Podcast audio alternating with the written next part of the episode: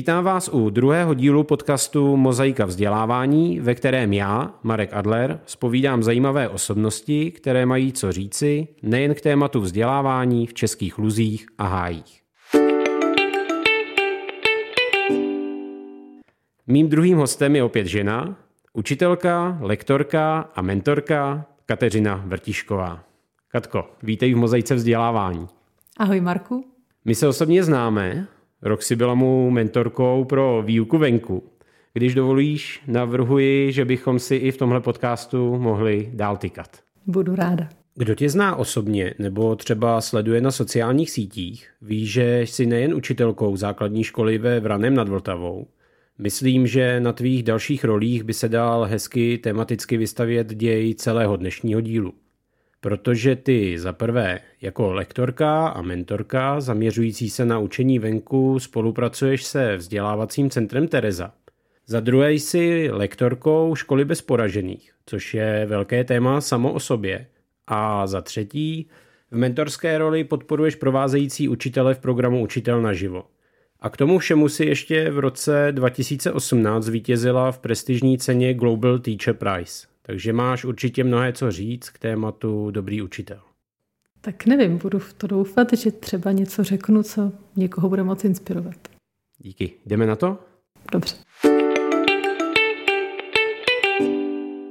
Zmínil jsem téma učení venku. Co to vlastně znamená? Což si pod tím pojmem můžeme představit? No já myslím, že úplně nejjednodušší představa je, že jdeme ven a to, co bychom normálně dělali ve třídě, tak děláme venku. To znamená, že můžeme se učit venku češtinu, matiku, eh, prvouku přírodovědu, výchovy, angličtinu se učíme venku. Zkrátka, fakt všechno, co se dá dělat ve třídě, se dá dělat venku. Asi bych na tomto místě měl upozornit, že ty jsi prvostupňovou učitelkou. Jakou máš zkušenost s učením venku na druhém stupni nebo na střední škole? Tak zkušenost osobní určitě nemám, protože učím fakt jenom na prvním stupni, ale zprostředkovanou od učitelů, kteří učí na druhém stupni, stejně jako já mám pozitivní na prvním, tak mám od nich pozitivní na druhém. Když se rozhodnu, že půjdu učit ven, co pro to můžu udělat? Marku, přijde mi, že možná jedna z nejzásadnějších věcí, když já už jsem rozhodnutá, že chci učit venku, je to dobře vykomunikovat s rodiči. Vím ze zpráv z okolí, že to je fakt jako jedna z nejzásadnějších věcí, aby rodiče věděli, proč budeme chodit ven. A osvědčilo se mi vlastně třeba i na různá témata, o kterých chci s rodiči mluvit, nebo co jim chci představit, že fakt je pro jejich děti dobrý pořádat kavárny rodičovský, takže tam vlastně třeba na takovýhle neformální akci rodičům ukázat, vysvětlit, představit, k čemu to je, proč je to pro děti dobrý a vlastně zodpovědět třeba i na všechny jejich otázky, obavy, které třeba z toho můžou mít. Ať už se to týká toho, eh, jestli se naučíme, co bude potřeba, nebo jestli nám tam nebude zima, nebo naopak horko, co všechno k tomu je potřeba, tak to mi přijde asi jako nejzásadnější. Fakt udělat jako první věc, když já už jsem rozhodnutá. Ty jsi zmínila tu otázku proč. Tak já se jako rodič ptám, a proč tedy jdete učit s dětmi se ven? Chodíme se učit ven, protože úplně to nejzásadnější, nejprvnější děti to fakt hodně baví. To mi přijde důležitý, že když děti něco baví, tak to dělají rádi a když je bude bavit učení se venku, tak se prostě budou rádi učit. Přijde mi to pro ně hodně zdravý, protože mám pocit, že moc často děti venku dneska nepobývají, že daleko víc času tráví v různých uzavřených prostorách a přijde mi, že člověk prostě od přírody je tvor, který má být venku. A co mi na tom přijde hodně fajn, je, že vlastně i děti, kterým to třeba kolikrát tak dobře ve třídě nejde, tak venku úplně rozkvetou. A ta práce je baví víc, mě to samozřejmě díky tomu s nimi taky potom hodně baví venku. A musím říct, že mluvíme o učení venku, takže my se tam samozřejmě učíme. Ale co třeba moje děti fakt eh, hodně baví a já za sebe jsem přesvědčená, že i přitom se toho fakt hodně moc naučí, je i obyčejná volná hra. Protože si myslím, že děti si dneska úplně sami volně hrát neumí. A když se jim dá jenom prostor a čas a nezasahuje se jim do toho, nenařizují se jim žádná pravidla, podmínky, co mají nebo nemají dělat, a jenom to člověk pozoruje, tak eh, to je úplná krása. Když už si zvládla mi to jako rodiči takhle krásně vysvětlit, tak se jako učitel můžeš posunout do druhé fáze. Co následuje potom, co si získáš takhle hezky rodiče? A děti většinou získávat nemusím, ty jako jsou venku rády. Pak už je to o tom si vlastně říct, eh, co všechno tam chci dělat a připravit se na to já a připravit na to děti. Ať už se to týká toho, co tam budeme dělat, jaké pomůcky k tomu budeme potřebovat, kam přímo půjdeme, Určitě si nastavit pravidla toho, jak se budeme chovat, aby to bylo pro všechny bezpečné a aby nám tam prostě všem přitom bylo dobře. A co já ještě jako osobně potřebuju k tomu, je stanovit si fakt jako konkrétní den v týdnu, kdy se opravdu pravidelně chodíme učit ven. Ze dvou důvodů. Za prvé to pomůže dětem a rodičům, protože prostě ten den jsou na to vybavení. Mají prostě převlečení, mají sebou věci, které potřebují a nemají zase naopak věci, které by byly zbytečné. No a na mě je to takový byč, jakože když bych byla buď moc líná, že bych si říkala, ty dneska se mi jako nechce a fouká tam, nebo jako je tam zima, tak eh, to je jeden důvod. A druhý důvod je ten, že i když by se mi chtělo, tak bych si třeba řekla, ty tak teď nestíháme tohle učivo a to bychom jako asi možná klidně radši mohli rychle dohnat eh, ve třídě, eh, než prostě dělat něco venku. Tam toho zase třeba možná tolik nemusíme stihnout, když je zima. Tak eh, vlastně i to je pro mě takový jako byč, abych to těm dětem nesebrala. Vrané nad Vltavou, to je docela příroda. Hmm, úplně jako ideální podmínky to nejsou, protože třeba do lesa máme docela daleko, ale jinak jo, můžeme k řece, můžeme vedle na zahradu školní můžeme do, no, parčík bych to nenazývala, prostě takový prostor u hřbitova, kde se dá bezpečně být. A máme třeba i za Sokolovnu velký volný prostor, kde děti rády válí sudy. A směřuji k tomu, co když teď zrovna sedím někde v centru krajského města, obehnán asfaltem a betonem a říkám si, no to se jí to povídá, učte venku, ale co já tady? No ale Marku, to můžeš teď si říct sám za sebe, že jo? Protože když jsme spolu chodili učit ven, tak jsme byli přece mezi paneláky. Je to pravda, já to tak za sebe mám, protože pro mě vždy bylo důležité, aby děti i při dnech venku procházely tím prostředím, kde běžně žijí, kde se pohybují s družinou, s kamarády, ale přesto možná to město může být nějakým omezením. Heleď, mám pocit, že jsme dokázali šňůru mezi dva stromy natáhnout. Kamínky tam byly, šišky tam byly, Křídou se na asfalt dalo kreslit a, a nakonec, když jsme vyrazili včas a trošku jsme do toho šlápli, taky do toho lesa jsme došli. Ty teď zmiňuješ pomůcky a já si právě říkám, to je možná jedna z klíčových věcí. Jsem-li teď ten učitel a už jsem se tedy rozhodl, získal jsem rodiče, získal jsem děti, rozhlédl jsem se po okolí a zjistil jsem, že z té školy se dá výjít. Tak teď potřebuju asi přece jenom vzít něco jiného než učebnici, pracovní list a penál. Jediné, co z toho, co si řekl, ven nosíme, je penál, protože někdy přece jenom venku píšeme, učebnice sebou určitě nenosíme, my jich stejně moc nemáme, ale i tak bychom je nenosili. A co sebou vlastně máme vždycky, kromě malé lékárničky, tak bývají kolíčky, bývá to nějaká šňůra, na kterou se dá těmi kolíčky přichytit vlastně kde co. Nosíme si kyblík s křídama, ten máme vždycky a pak podle toho, co máme naplánováno, někdy vezmeme švihadla, někdy vezmeme tenisáky, někdy si bereme sebou rinkokroužky. Fakt podle toho, co potřebujeme, protože všechno ostatní většinou venku máme, ať už jsou to šišky, kameny, klacky, listy, cokoliv venku můžeme najít, tak můžeme použít. Já vím, že ty, ať už si byla v jakékoliv škole v posledních letech, tak jsi dokázala nějak ten den venku nebo to bytí venku prosadit. Jak jsi na to šla třeba směrem k vedení, ke kolegům? O tom jsme ještě zatím nemluvili. To je pravda, ale to já teda zase musím přiznat, že jsem to v tomhle směru neměla nějak náročný, protože tím, že jsem prvostupňová učitelka, tak vlastně si učím ty děti všechno. A nemám a neměla jsem tam vlastně zatím nikdy komplikaci, kdybych se třeba střídala s nějakým učitelem. Tím pádem bych musela řešit, který ten den teda na to vyhradit. Což si dovedu představit, že potom, když vlastně děti budou starší a už se nás tam bude střídat víc, takže samozřejmě na to dojde. A tam si myslím, že jedna z možností určitě je první věc, jít za vedením, požádat si, aby minimálně jeden den prostě jsem s těma dětma tam byla. Jenom já, nebo radši víc než jeden den, třeba dva nebo tři. A pak si myslím, že zase čím jsou ty děti starší, tak eh, tím ten přesun ven je samozřejmě rychlejší. Když začínám s prvňákama, tak eh, dostat se ven je opravdu jako na dlouho. Teď už jsou třetíáci, takže fakt jsme venku třeba za 10 minut. A Myslím si, že i vzhledem k tomu třeba potom, kolik učení je ve čtvrtý, v pátý třídě a to samý pak platí pro druhý stupeň, že už to není o tom, že prostě strávíme celé dopoledne venku, ale že prostě půjdu s dětma ven na hodinu, na dvě, max na tři a vzhledem k tomu, jak už jako jim to šlape, ať už fyzicky nebo duševně, tak eh, vlastně zvládneme fakt jako spoustu práce i v tom kratším čase. Ale rozhodně si myslím, že je to teda o komunikaci s vedením a prostě požádat si o ten čas, abych s tou třídou měla.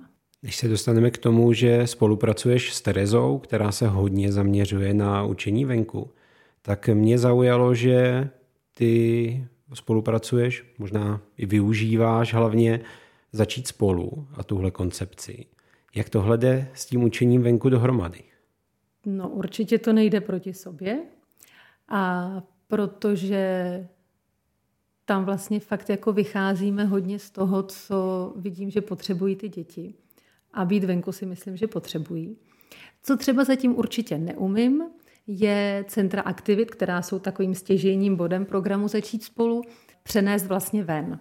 Umím to zatím tak, že třeba jedno centrum máme nastavené tak, že děti potřebují jít ven, aby třeba nějakou část té práce udělali venku, ale to samozřejmě předpokládá asistenta ve třídě. To si prostě nemůžu dovolit, když jako bych tam byla sama, tak vím, že nemůžu jako zůstat s většinou třídy vevnitř a zbytek prostě jednu skupinku jako odeslat ven a pak se zase vraťte, až to budete mít hotový. Tak to vím, že nejde.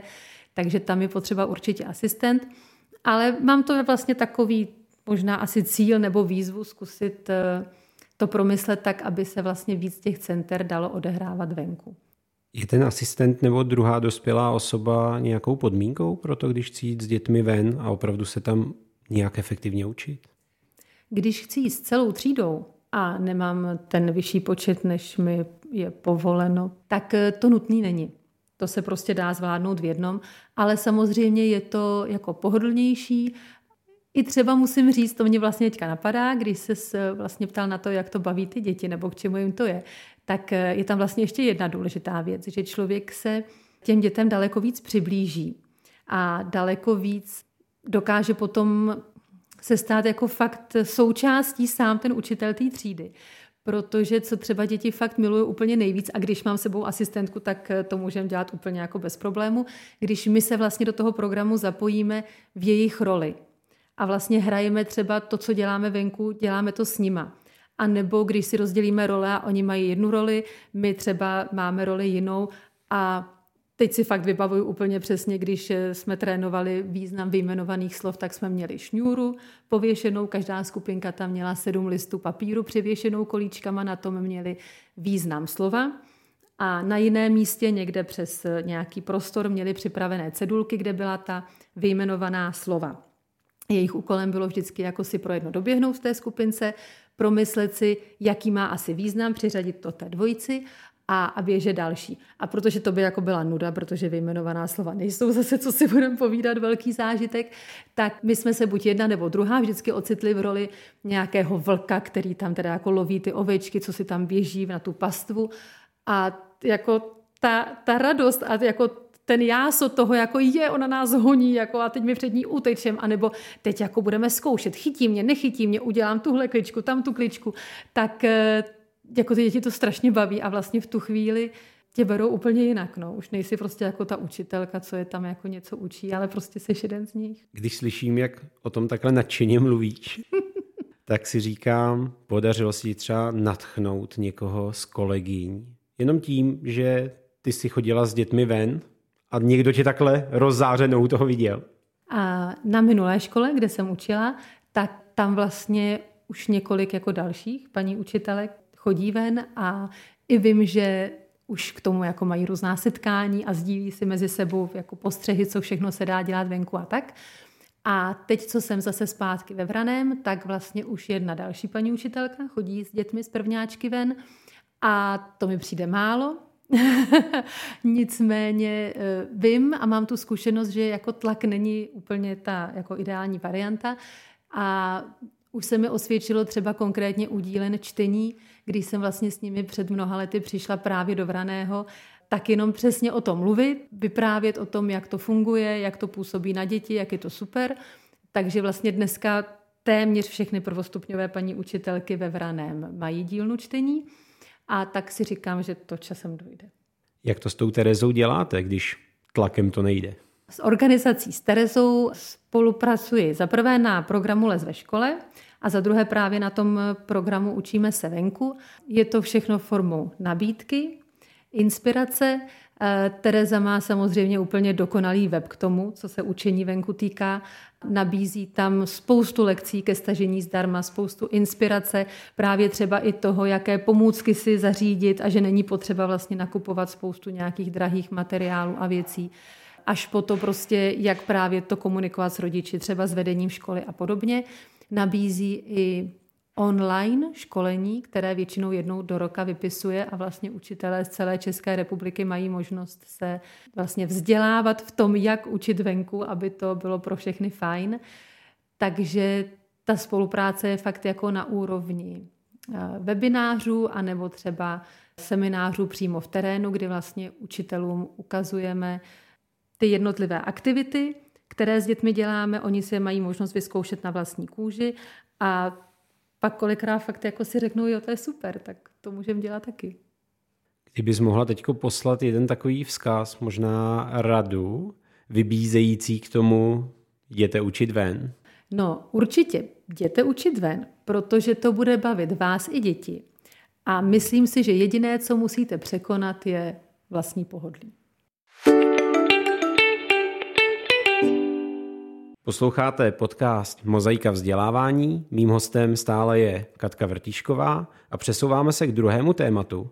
Půjdeme se podívat na to, co je škola bez poražených.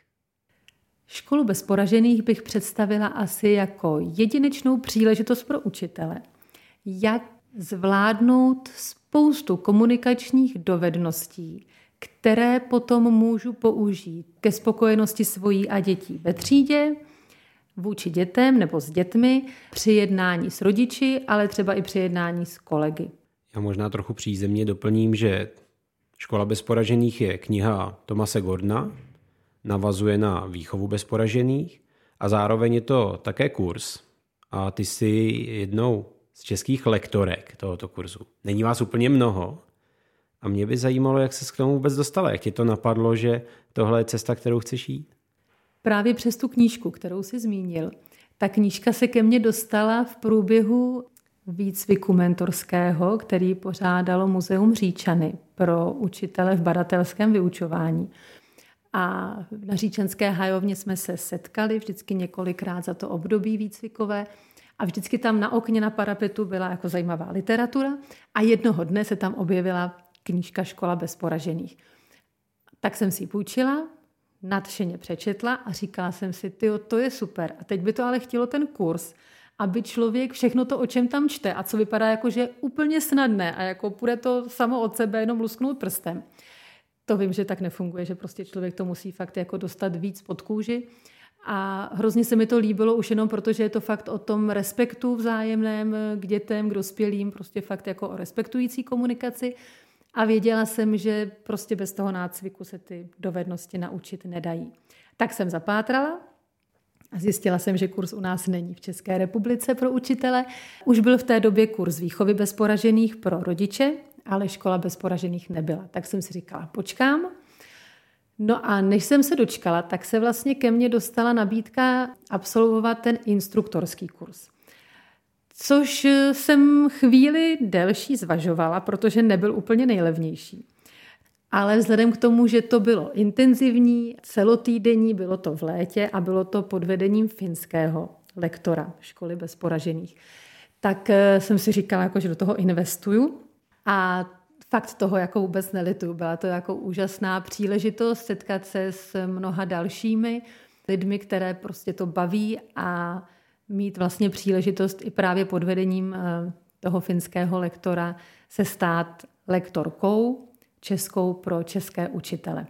A pak bylo potřeba, aby člověk úspěšně se stal teda tím lektorem, nejdřív odvést jeden no, nemůžu říct tréninkový kurz, protože to už jako bylo na ostro, ale prostě musel nejdřív odvést jeden kurz, aby pak se stal opravdu jako plnohodnotným lektorem.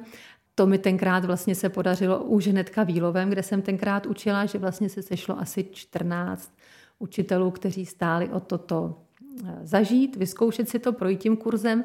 No a od té doby pak vlastně od toho roku 2018 už to můžu dělat na pořád. Jak bys nějak shrnula, o čem to vlastně je taková škola bez poražení?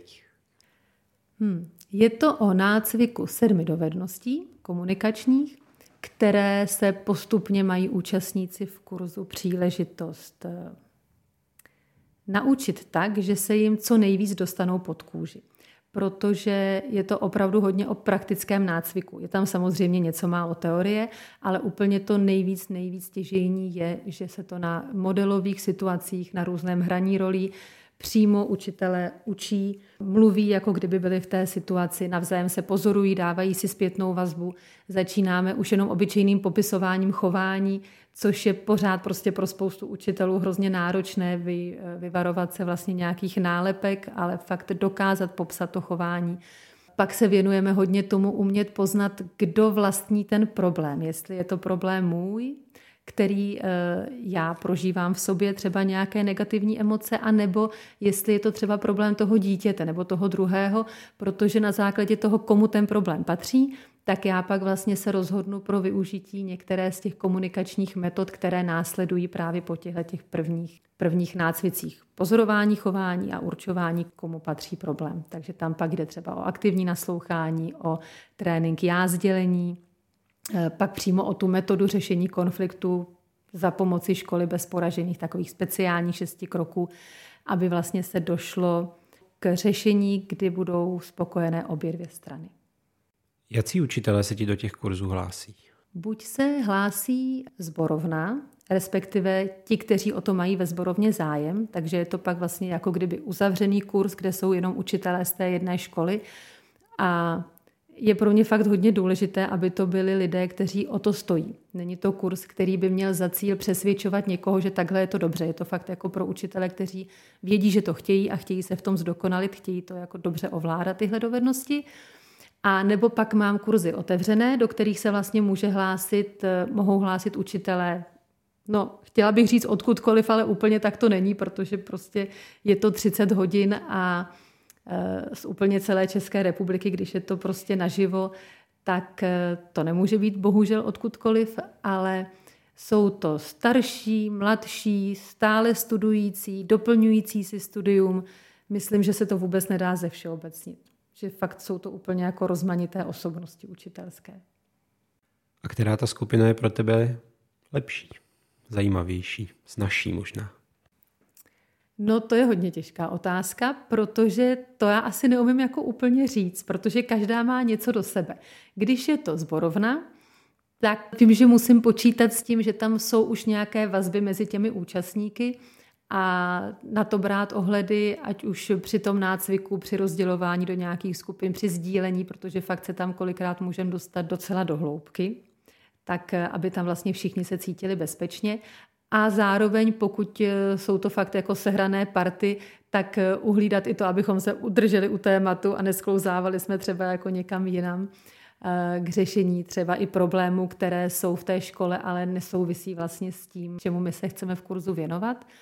A když je to ten otevřený kurz, tak je tam vlastně fajn, že ti lidé se na začátku neznají a tohle se mi tam nepřihodí, co se přihodí v té zborovně, ale zase třeba je potřeba o to víc ošetřit to prostředí, aby tam fakt bylo všem bezpečno.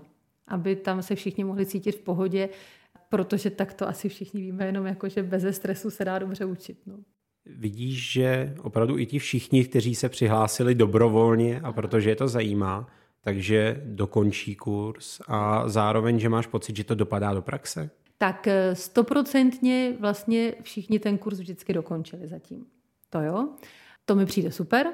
No a jak to dopadá do praxe, tak eh, to já už samozřejmě většinou nemám úplně možnost zjistit, protože se s těmi lidmi potom už vlastně nesetkávám, ale pevně věřím tomu, že minimálně nějaké semínko tam je zaseté a i když to ne vždycky klapne, že bychom všechny jako konflikty nebo jakékoliv komunikační situace řešili prostě těmihle dovednostmi. To mě se teda jako taky ne vždycky povede. To jako myslím, že nikdo nejsme dokonalí a učitelé nejsou roboti. Tak eh, si myslím, že to tam prostě je, někde v pozadí a že na to lidé určitě myslí a snaží se prostě co nejvíc toho, co se jim tam dostalo, využívat. Škola bez poražených je ta značka s Erkem v kroužku. Jak moc je to o tom konceptu, že takhle vypadá kurz školy bez poražených a jak moc je to o Katce Vrtiškové a její pedagogické zkušenosti? Určitě jako vždycky. Všechno i ve škole, když si vezmeš jakoukoliv hodinu prostě češtiny, matiky, angličtiny, prvouky, tak je to vždycky o tom učiteli. Jakým způsobem přistupuje k těm lidem, jak s nima komunikuje, to všechno. Ale jinak je to samozřejmě jako přesně daný koncept, ke kterému je fakt jako tlustá metodika, která jasně říká, jak budou jednotlivé kroky za sebou, jaké aktivity se budou v každé té lekci odehrávat, jaká je třeba ta scénka pro to hraní rolí a jsou k tomu opravdu jako veškeré materiály účastníci dostávají přeložená skripta, přímo takový jako svůj pracovní sešit, my k tomu máme přímo karty třeba s popisem těch modelových situací, co bude říkat nebo jak se bude cítit student A, student B, učitel, co bude dělat pozorovatel. Takže ten koncept je fakt jako jasně daný. Pak už je to jenom na osobnosti toho lektora, aby, aby to předal dál. Pozoruješ, že se nějak i v tomhle, řekněme, přístupu k dětem a když teď použiju to buzzword, v tom respektujícím přístupu, že se ty české školy proměňují, protože ono to není jenom škole bez poražených. My tady vidíme respektovat a být respektován, aha rodičovství, nevýchovu, já nevím, jaké další značky, tak je to jenom klam, anebo se něco opravdu hýbe? Marku, já myslím, že se hýbe, ale upřímně myslím, že se hýbe pomalu. Myslím si, že jako pořád většinová část naší společnosti je spíš nastavená na to, mocenské řešení problémů a na ten mocenský přístup k výchově a ke vzdělávání. My se obloukem vracíme možná k tomu, že tlakem to nejde. A teď, jak bez tlaku pomoci někomu pochopit, že to jde bez tlaku?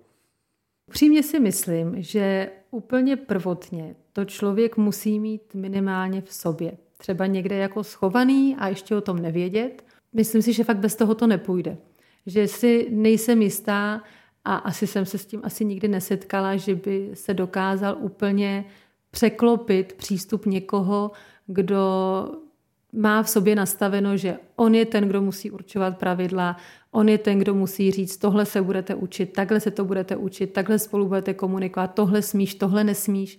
Když jsem mluvila o tom, že třeba vzorem se dá přesvědčit k tomu, že je fajn učit venku, nebo že je dobrý dělat dílnu čtení, tak si myslím, že zase, zase jenom tím vzorem jde přesvědčit, že takhle je to dobře. Stále posloucháte podcast Mozaika vzdělávání a s mým hostem Katkou Vrtiškovou jdeme do poslední, třetí části, kterou já jsem nazval Global Teacher Prize. A přestože Katka teďko lehce zrudnula, rozesmála se, tak ji chviličku potrápím jejím vlastním úspěchem.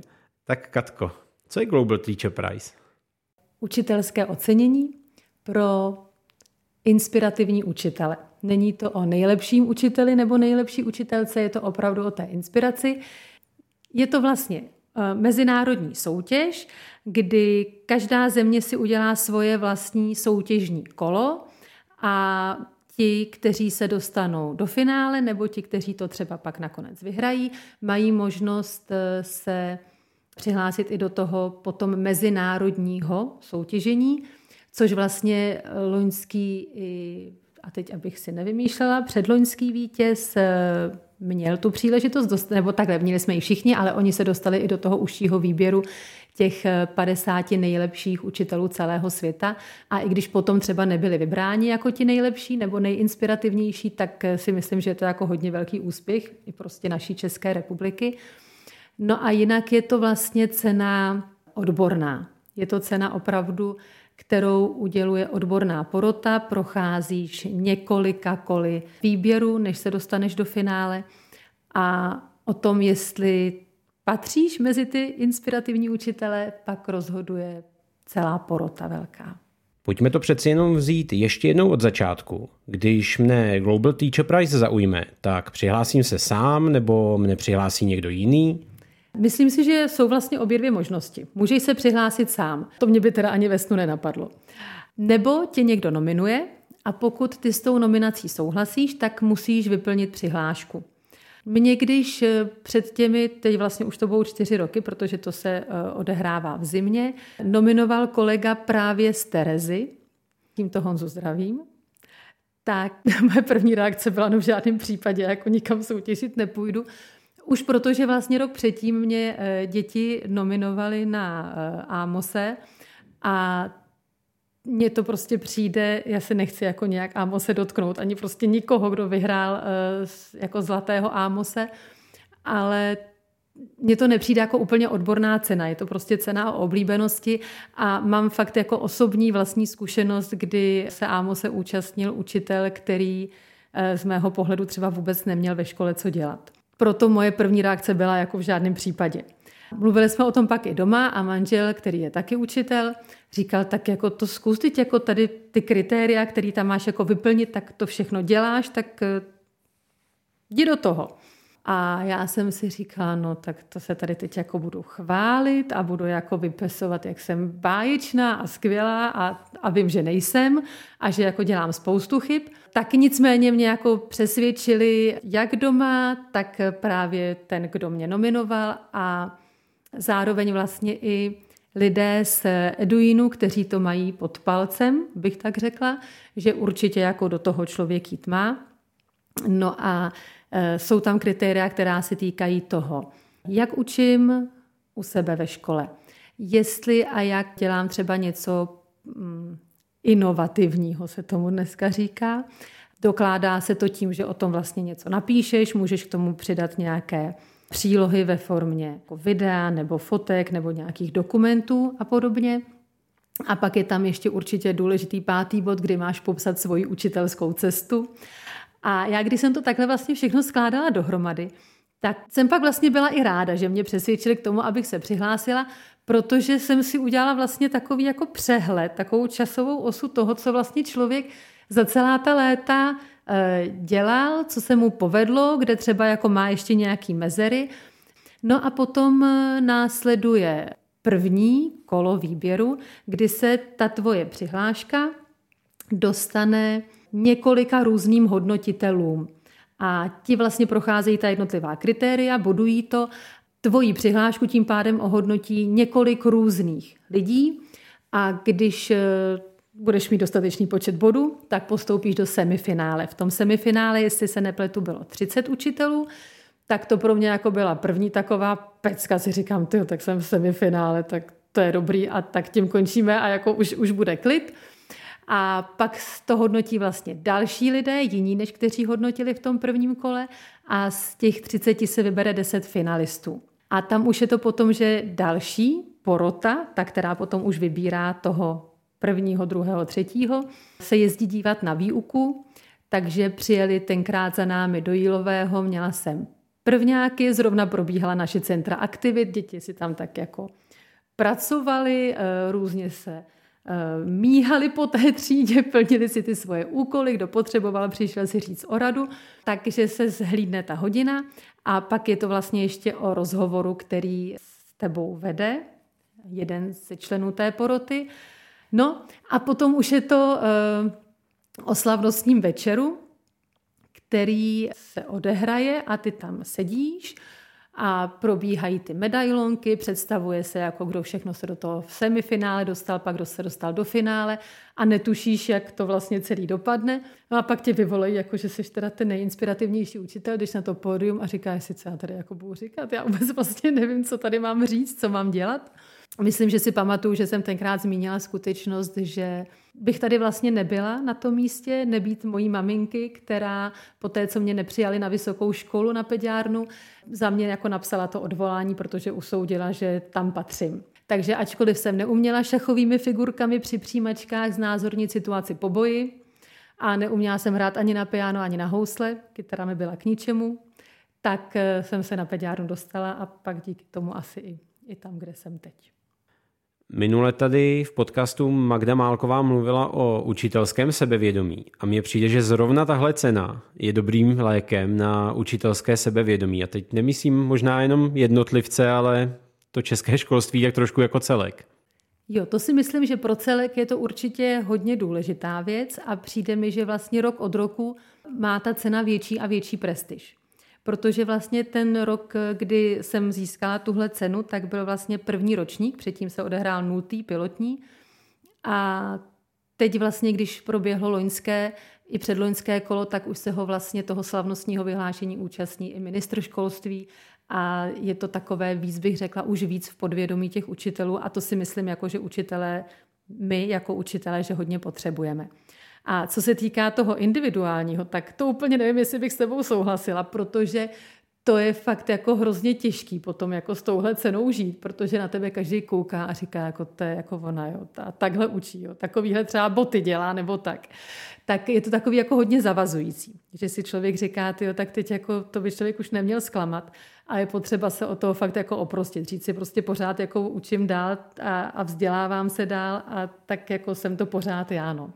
Doufám, že se tě teď nedotknu. Ale paní učitelka z Jílového nebo z Vraného nad Vltavou, kam se teď vrátila, tak to zní jako kdokoliv jiný z těch 150 tisíc českých učitelů. Pro mě je to naopak symbol, že jako každý z nás, když nás někdo přihlásí, když se toho nelekneme a když tedy pozbíráme všechno to, co třeba za sebou máme a když toho někteří kolegové, které vidím kolem sebe, mají opravdu hodně, tak když se přihlásí, tak můžou dosáhnout i takového ocenění. No a mně na tom přijde nejhorší, že takových učitelů je spousta a tu cenu pak nás dostane jenom pár. Ale tak eh, beru to tak, že to tak je.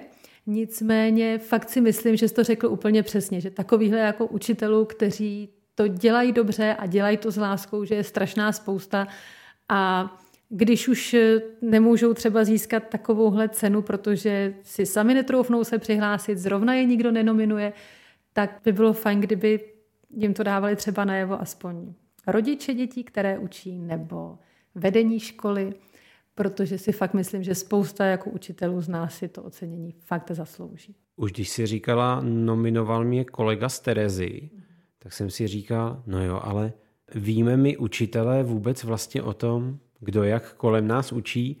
Třeba máme vedle sebe taky úplně super učitele a dokonce ho ani nemůžeme nominovat, protože o tom nevíme. No, tak eh, myslím si, že spousta učitelů možná třeba neví, jak učí kolegové ve stejné škole, ale myslím si, že může znát zase spoustu jiných učitelů, třeba z, nevím, napadá mě z letních škol, z různých seminářů a z dalších aktivit, které Eh, my učitelé rádi podstupujeme ve svém volném čase. A během dovolených, tak eh, tam si myslím, že je taky spousta lidí, které stojí za to nominovat. A když už eh, mluvíš o tom, jestli ve své vlastní škole, tak to bychom se asi dostali třeba k tématu jako vzájemných náslechů a sdílení. A to myslím, že by bylo zase úplně na jinde, úplně na dlouho. Ty sama si mi už před nějakými dvěma, třemi lety říkala, asi dozrála doba, kdy se z té ryze učitelské pozice chci trošku posunout a ovlivňovat víc to dění kolem sebe a víc ty učitele. A já vím, že ty spolupracuješ s učitelem naživo. Jsi vlastně mentorka provázejících učitelů. Co to obnáší, tahle pozice? No, je to uh, pozice, která obnáší pro spolupráci s učitelem naživo nejméně času. Protože vlastně, když jsem dostala nabídku s učitele naživo, tak těch možností bylo víc, ale všechny vlastně by znamenaly třeba přestat učit buď úplně, a nebo učit třeba jenom trochu. A to je něco, čeho já se prostě zatím vůbec vzdát nechci. To je prostě fakt něco, co mě hodně baví. A možná, když jenom trošičku odbočím, tak mně to přijde fakt hrozně důležitý. Právě pro to vzdělávání třeba nebo pro to inspirování těch ostatních učitelů jako dospěláků. Protože vím, že když půjdu někam lektorovat kurz s čtením a psaním ke kritickému myšlení a budu tam stát já, která pořád učím, tak vím, že to ti lidé vezmou ode mě tak, že to funguje. Že to jako je ono, že to jde, protože to mám ověřený a vlastně tím jako žiju každý den.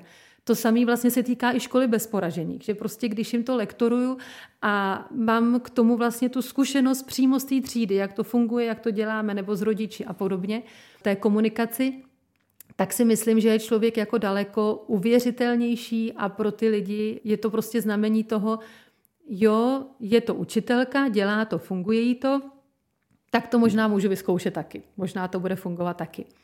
A tak vlastně, když jsem jako se rozhodovala ke spolupráci s učitelem naživo, která mě fakt jako hrozně baví a je to super, a obecně teda celý ten program je prostě úplně neuvěřitelně, mi přijde dokonalý. I když se pořád má potřebu zdokonalovat, tak jako mně už to přijde teď, že je to fakt skvělý. Tak jsem právě si vybrala tuhle roli, která neobnáší toho času tolik a spočívá vlastně v tom, že eh, jezdím do škol, kde ti provázející učitelé, ke kterým chodí studenti, kteří se učí v učiteli naživo a u kterých učí v jejich třídách a s kterými spolupracují, učí se od nich, dostávají od nich zpětnou vazbu, tak ta moje role je o tom, že vlastně já podporuju právě tyhle učitele. Protože studenty podporují oni, tak aby měli vlastně zase někoho, kdo může podpořit je, kdo s nimi může třeba rozebrat to, jak se jim daří dávat tu zpětnou vazbu, jak vést tu reflexi se svými studenty, podpořit je, pomoci jim vlastně v jakékoliv třeba nesnadné situaci, kdy třeba něco nefunguje v té jednotce, to znamená ten provázející učitel a ti dva studenti nebo studentky. Jak to všechno časově stíháš? Říkáš, vybrala jsem tu nejméně časově náročnou variantu, ale i tak to zní poměrně rozsáhle. Marku, můj manžel, ten učitel, o kterém jsem mluvila, říká pravidelně, den má 24 hodin a pak je ještě noc. To je jeho oblíbená hláška, že tím pádem se to dá všechno stihnout. Ale máš pravdu, je to hodně, ale já už mám děti velký. Většinou vlastně, když nechtějí, tak je nevidím. a já teda se snažím chtít a daří se mi to jako mnohokrát do týdne se s nimi vidět. Ale vlastně už nemám teďka vlastně takovou tu mateřskou povinnost, že bych fakt jako se musela na plný úvazek ještě věnovat dětem vlastním. Takže toho času je víc, než bývalo dřív a tak si myslím, že vlastně i to mi umožnilo vlastně víc, jak si mluvil o tom, to je pravda, jako posílat to dál, to, co si myslím, že mi funguje a že je dobrý. Takže vlastně díky tomu, že toho času je jako kdyby o trošku víc, tak eh, že na to ten čas mám. Ty jsi zmínila, že jsi teď možná víc pod drobnohledem, díky tomu, že máš tu nálepku vítězky Global Teacher Prize. Zároveň máš ale určitě více komunikačního prostoru a pozornosti, abys mohla upozorňovat na to, co ti přijde důležité, na čem ti záleží. Tak já ti teď dávám další příležitost poslat libovolný vzkaz českému učitelstvu. Jaký malý krůček by podle tebe mohl přinést velkou změnu v celém českém školství? Když mluvíš o tom malém krůčku, on možná není úplně malý, ale mně by přišlo strašně fajn, kdybychom my jako čeští učitelé konečně využili toho, co nám nabízí eh, naše rámcové vzdělávací programy.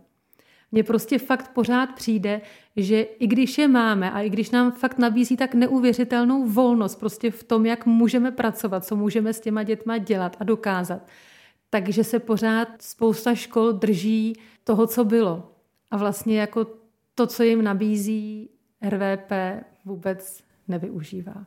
A tak bych si jako fakt přála a všem bych to přála, aby teď, když má dojít k té revizi, a já doufám, že k ní dojde, a vlastně i všeho, co se týká třeba té strategie 2030+, plus, tak eh, abychom to jako vzali za ten konec, který nám umožní být eh, fakt jako svobodní v tom, jakým způsobem si pro sebe tu naší práci, kterou já teda spíš fakt vnímám jako víc jako poslání, než jako práci, tak abychom si to prostě pro sebe nastavili tak, že si to budeme užívat a ne, že se budeme topit prostě v nějakých povinnostech, eh, jak musím děti připravit na přijímačky a jak musím být zodpovědná za to, jestli tohle umí nebo tam to umí a musím to do nich dostat za každou cenu, protože to si myslím, že o tom to není. A o čem to tedy je?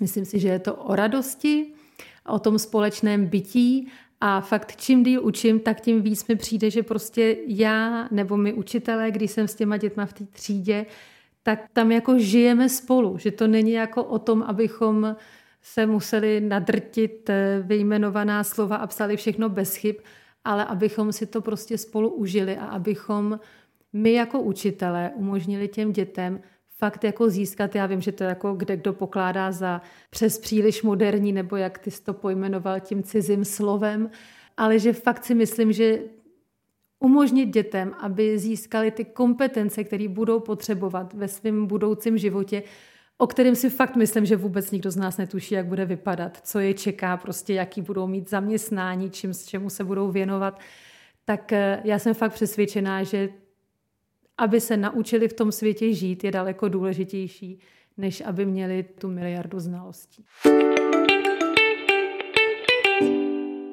Hostem druhého dílu podcastu Mozaika vzdělávání byla Katka Vrtíšková. Katko, moc děkuji za spoustu inspirativních myšlenek. Mám tady, vidíš to, dvě strany poznámek na dlouhé zimní večery. A třeba se v tomhle podcastu neslyšíme naposledy a určitě ne v tom našem profesním učitelském životě. Marku, já moc děkuji za pozvání. Ještě jednou děkuji a s vámi posluchači se těším na setkání u třetího dílu a pokud máte nějaké další nápady na hosty, otázky, témata, kterým se máme věnovat, tak jsem s nimi. Všechny kontakty najdete na webu www.mozaikavzdělávání.cz. thank you